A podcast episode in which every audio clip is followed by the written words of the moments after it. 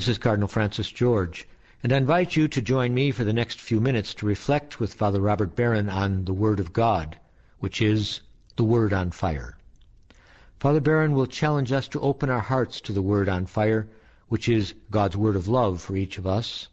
If our hearts are open, the Lord can change and transform us so that we might speak with love about the one who is love. The Archdiocese of Chicago, through the generosity of Sacred Heart Parish in Winnetka, now presents The Word on Fire. Peace be with you. Friends, Jesus always had a hard time with those who relied on their own power and consequently had a taste for lording it over others.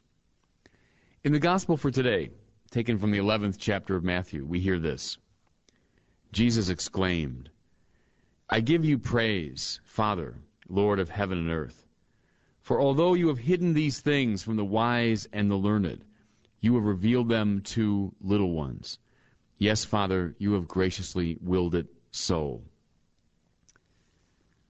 The wise and the clever, the learned, these somehow have not received the word of wisdom. But the simple, the unlearned, the children, they've received it. Well, who are these wise and clever that Jesus seems to be going after here? We hear about them often in the gospel the scribes, the Pharisees, the keepers of the law, if you will, the professional religious class. Those who specialized in touting their own learning and expecting others to live up to their standards. Those who exulted in what they knew and rather enjoyed showing the difference between themselves and others who didn't know the truth. Jesus, as we know, often engages in these paradoxical reversals. Just as the prostitutes and tax collectors get into the kingdom of God before the self righteous, so here, the little ones, the simple, the ignorant, receive a wisdom that the scholars don't have. Now, how should we understand this? Can I suggest first a way not to understand it? I think we shouldn't read this as somehow an attack on learning or wisdom or scholarship in themselves. Look, in the Gospel of Luke, the 12 year old Jesus is depicted in the temple among the doctors. That means the teachers, those who know the law. He's questioning, answering, dialoguing, debating. Well, this was part of the intellectual life of the time, and the young Jesus at age 12 is participating with great enthusiasm in it. And clearly, when Jesus comes of age and enters into his public ministry, he displays an enormous erudition, a great knowledge, scholarship of his own religious tradition. And more to it, throughout the Christian centuries, the church at its best has always gloried in the life of the mind, reverenced the intellectual life. Think of St. Paul himself, whose epistles are extremely intelligent, carefully crafted. Paul, who knew the law, he was a Pharisee. Think of the early theologians, from Justin the Martyr, Origen, John Chrysostom, Augustine, Athanasius, Ambrose. The Middle Ages, people like Bonaventure, Thomas Aquinas. Think of mystics like John of the Cross, John Henry Newman in the 19th century, up to our own day, Karl Rahner and the great theologians of the 20th century. During all of its history, the church has reverenced theology, thought, the life of the mind. In fact, Newman himself said that one of the marks of a healthy church is that it thinks about the faith. For him, a sign of a corrupt church is one that has stopped thinking, lost its curiosity. It believes in a kind of simple minded way. The technical term here is fideism, a kind of faith that has no connection to reason. Newman also proposes, and I've always loved this, that the great patroness of theology is the Virgin Mary. Of course, she's known as the Sede Sapientiae, the seat of wisdom. The reason she's the patroness of theology for Newman is that she saw all these things and treasured them in her heart. That's in Luke's gospel. In other words, Mary took in the events of salvation history, but didn't simply take them in. She reflected on them in her heart. She contemplated, thought about, mulled them over, saw connections among them. This is the theological life. People who reflect in their hearts on what God has done. Now, I realize that some of this could sound kind of defensive coming from me. I'm a professor of theology. That's my job is to think about the faith. And so I'm reacting against a fundamentalist sort of reading of Jesus' line. What you've hidden from these learned and clever, you reveal to the merest children. Therefore, what? Stop thinking about the faith? Be childish in your attitude? No, I don't think that's it. In fact, Augustine says your faith won't grow if you're not curious about it. That's true, isn't it? Think of someone who takes a basic chemistry class in grade school, but then has no further curiosity about it. What will happen? Well, his knowledge of chemistry will remain very primitive, simple. But how many of us purposely arrest our religious development at the eighth grade level? We take it in, then we stop thinking about it. Well, of course it won't grow. Of course it won't become a mature faith. So, so, the Lord is not saying be simple minded uncritical, untheological. What is he going after the learned and clever for then? Can I put it this way? I think he's going after the use of the mind as a weapon rather than as a tool of illumination. The scribes and Pharisees, at least many of them in his own day, he saw as intellectuals, yes, but who were using the life of the mind as a weapon to attack others, to affirm their own self importance. They used it as a means of self aggrandizement. Now, of course, I can say from my years involved in academics, both in this country and, and overseas, I have seen a fair amount of this.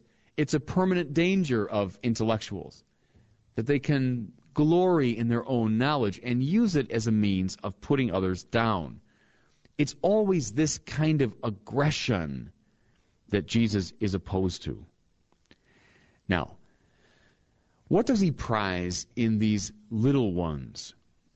Father, what you've hidden from the learned and clever, these arrogant, aggressive intellectuals, you've revealed to the merest children. Well, who are they?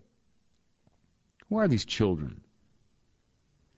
A little bit later in this gospel, Jesus says, I am the Son of my Father, and all things have been handed over to me by my Father. Christians, listen. Jesus is the child.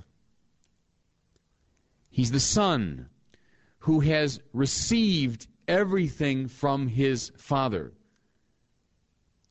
Jesus lives in an attitude of receptivity. He takes in what the Father gives him. His is a life of obedience. You know, in John's Gospel, he says, I, say only what I hear my Father saying. I do only what I see my Father doing. Jesus is not in command of his life, but he receives his life as a gift. This, I think, is what it means to be a little child. Not stupid, simple minded, ignorant. No, it's not that. It means to have an attitude of receptivity where you allow yourself to be moved by God and by God's ways. His problem with the learned and clever is not that they're learned. His problem with them is that they are trying to govern and run their own lives on their own terms rather than living in obedience to God. Who are those who become truly wise?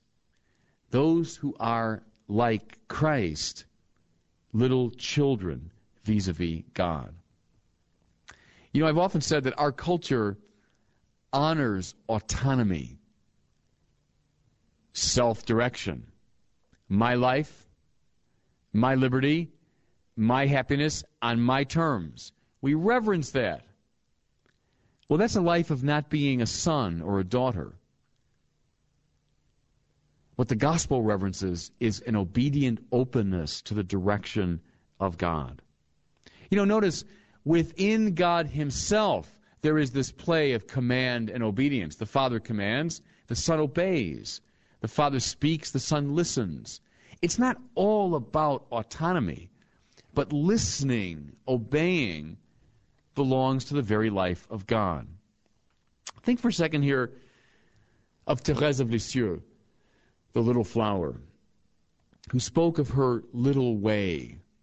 Remember? That just meant doing very ordinary things, nothing heroic, nothing that would grab the world's attention, but doing the most ordinary things, but with a sense of being led by God, commanded by God, becoming a child, not in some negative way, but in this spiritual way.